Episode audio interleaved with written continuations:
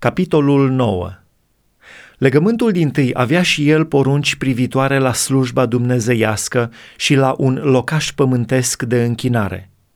În adevăr, s-a făcut un cort.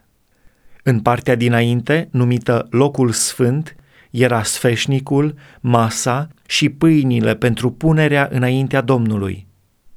După perdeaua a doua se afla partea cortului care se chema locul preasfânt.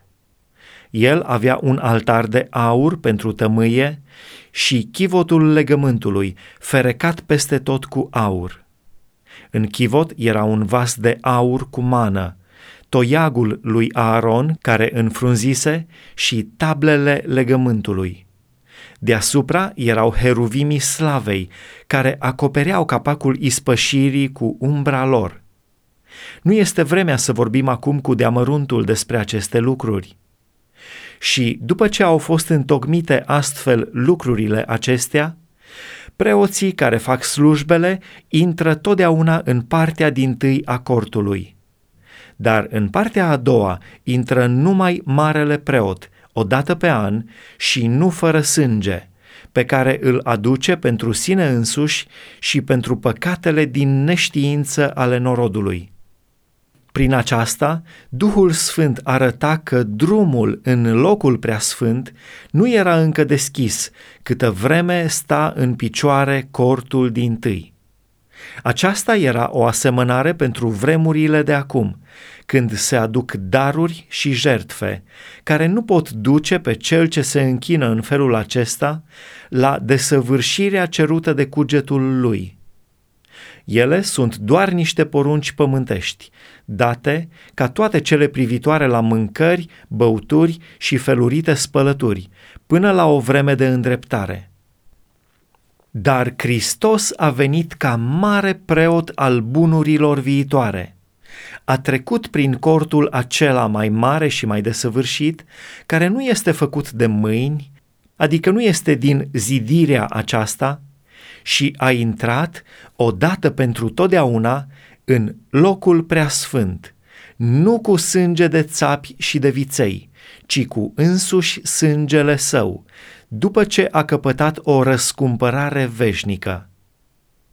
Căci dacă sângele taurilor și al țapilor și cenușa unei vaci, stropită peste cei întinați, îi sfințește și le aduce curățirea trupului, cu cât mai mult sângele lui Hristos, care, prin Duhul cel veșnic, s-a adus pe sine însuși jertfă fără pată lui Dumnezeu, vă va curăți cugetul vostru de faptele moarte, ca să slujiți Dumnezeului celui viu.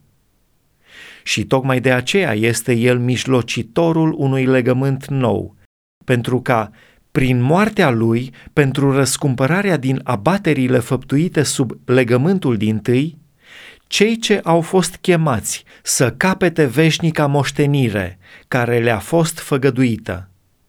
În adevăr, acolo unde este un testament, trebuie neapărat să aibă loc moartea celui ce l-a făcut.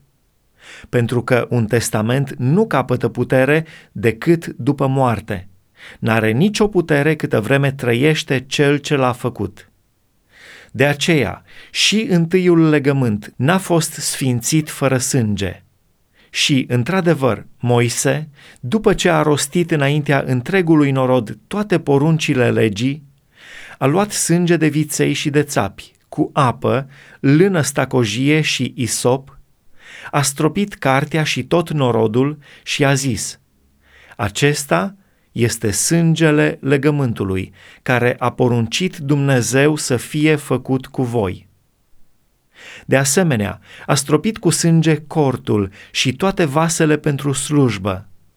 Și, după lege, aproape totul este curățit cu sânge, și fără vărsare de sânge nu este iertare. Dar, deoarece chipurile lucrurilor care sunt în ceruri au trebuit curățite în felul acesta, Trebuia ca înseși lucrurile cerești să fie curățite cu jertfe mai bune decât acestea. Căci Hristos n-a intrat într-un locaș de închinare făcut de mână omenească, după chipul adevăratului locaș de închinare, ci a intrat chiar în cer, ca să se înfățișeze acum pentru noi înaintea lui Dumnezeu. Și nu ca să se aducă de mai multe ori jertfă pe sine însuși, ca marele preot care intră în fiecare an în locul preasfânt cu un sânge care nu este al lui, fiindcă atunci ar fi trebuit să pătimească de mai multe ori de la întemeierea lumii. Pe când acum, la sfârșitul viacurilor, s-a arătat o singură dată ca să șteargă păcatul prin jertfa sa. Și, după cum oamenilor le este rânduit să moară o singură dată, iar după aceea vine judecata, tot așa, Hristos, după ce s-a adus jertfă o singură dată, ca să poarte păcatele multora, se va arăta a doua oară, nu în vederea păcatului, ca să aducă mântuirea celor ce-l așteaptă.